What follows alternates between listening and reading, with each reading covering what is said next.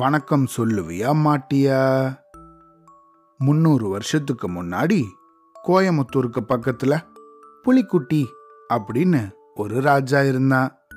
இந்த ராஜா அப்பப்போ மாறுவேஷம் போட்டுக்கிட்டு பக்கத்துல இருக்க கேரளாவுக்கு போய் சில தங்க ஆபரணங்களை எல்லாம் வாங்கிட்டு வருவான்.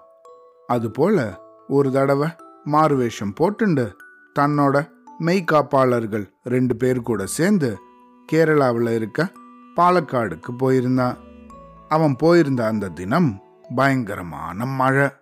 ராத்திரி நேரம் வேற ஆயிடுச்சு. இந்த மாதிரி கடுமையான மழையும் காத்தும் அடிச்சுது. வானம் வேற நல்லா இருண்டு போச்சு. தடுமாற்றத்தில் இந்த ராஜா தன் கூட வந்த காவலாளிகளை விட்டு வழி தவறி போயிட்டாரு. எங்க பார்த்தாலும் பயங்கரமான இருட்டு, மழை, காத்து வேற ரொம்ப பயமுடுத்துச்சு.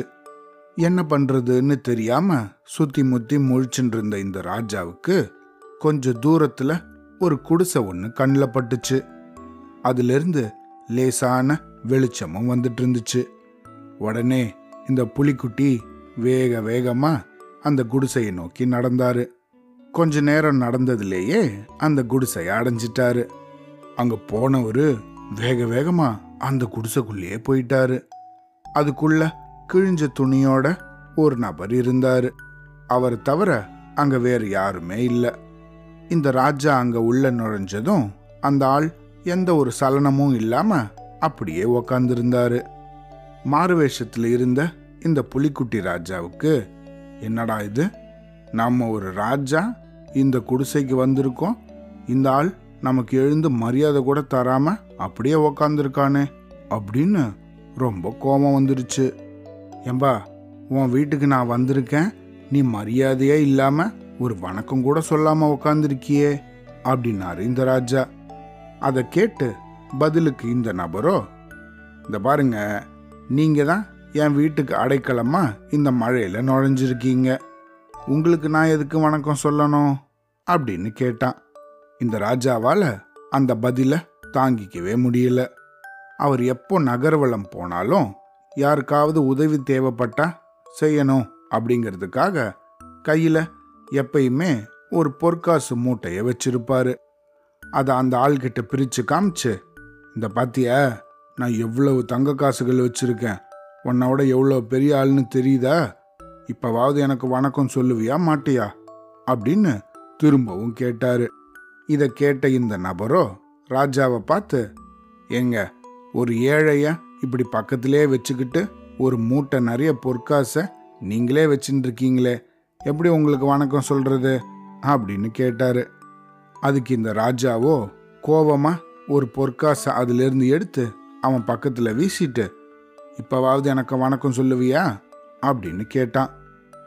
அந்த காசை தொடாம இந்த நபர் சொன்னாரு, ஒரு மூட்டை நிறைய தங்க காசுகளை வச்சுக்கிட்டு ஒரே ஒரு பொற்காசு மட்டும் எடுத்து வீசுறியே, சரியான கஞ்சம் போல இருப்பியே நின்று, உனக்கான வணக்கம் சொல்லுவேன் அப்படின்னு சொன்னான். இந்த ராஜா புலிக்குட்டிக்கு கோபம் அதிகமாயிட்டே போச்சு. புலி மாதிரி ஒருன்னு உருமா ஆரம்பிச்சான். இந்தாயா, பாதி மூட்டைய உனக்கே கொடுக்குறேன் அப்படின்னு அந்த ஆளுக்கு பக்கத்தில் தன்கிட்ட இருந்த பொற்காசுகள் இருந்த மூட்டையை பிரித்து அப்படியே கொட்ட ஆரம்பிச்சாரு. அதில் இருந்த சரிபாதி தங்க காசை அந்த நபர்கிட்டயே கொடுத்துட்டாரு. இந்த பாரியா, என் மூட்டையில் இருந்த பாதி பொற்காசை உனக்கே கொடுத்துட்டேன், இப்போவாவது வணக்கம் சொல்லுவியா அப்படின்னு கெஞ்சினா. இந்த ஆளோ ராஜாவை பார்த்து மெல்லிய ஒரு புன்னகையோட சொன்னான், ஏங்க, உங்ககிட்ட இருக்கிற மூட்டையிலிருந்து பாதி தங்க காசை என்கிட்ட கொடுத்துட்டீங்க, அப்படின்னா உங்ககிட்ட இருக்கிற அளவுக்கு என்கிட்டையும் இப்போ தங்க காசு இருக்குது, நீங்களும் நானும் சரி சமமாயிட்டோமே, அப்படி என் கூட சமமாக இருக்கிற உங்களுக்கு எதுக்காக நான் வணக்கம் சொல்லணும் அப்படின்னு கேட்டான். இந்த ராஜாவோ என்ன செய்யறதுன்னு தெரியாமல் தகைச்சு போய் நின்னாரு. அப்போ தான் இந்த ராஜாவுக்கு மதிப்பு மரியாதையை விலை கொடுத்து வாங்க முடியாது, அது நம்ம நடந்துக்கிற விதத்தை பொறுத்து மக்களாக கொடுக்கறது அப்படிங்கிறது புரிஞ்சுது. இந்த கதையிலேருந்து நம்ம என்ன தெரிஞ்சுக்கணும்? எப்பையும் எல்லாரையும் சரிசமமாக மதிக்கணும். நம்ம வாழ்க்கையில் பின்னாட்களில் எவ்வளவு பெரிய ஆட்கள் ஆனாலும் நம்ம கூட இன்னைக்கு படிக்கிற நம்மளுடைய நண்பர்களாகட்டும், நம்ம கூட பிறந்தவங்களாகட்டும், நம்மளோட அப்பா அம்மாவாகட்டும் எப்பையும் மதித்து நடக்கணும். நம்மளோட ஆசிரியர்கள், நமக்கு நல்லது கெட்டது சொல்லி கொடுத்தவங்க, இந்த மாதிரி யாரையும் நம்ம பெரிய ஆள் ஆனதுக்கப்புறமா குறைச்சி மதிப்பிடக்கூடாது. எல்லாருக்கும் எப்பவும் சரிசமமாக மரியாதை கொடுக்கணும். சரியா? அவ்வளோதான்.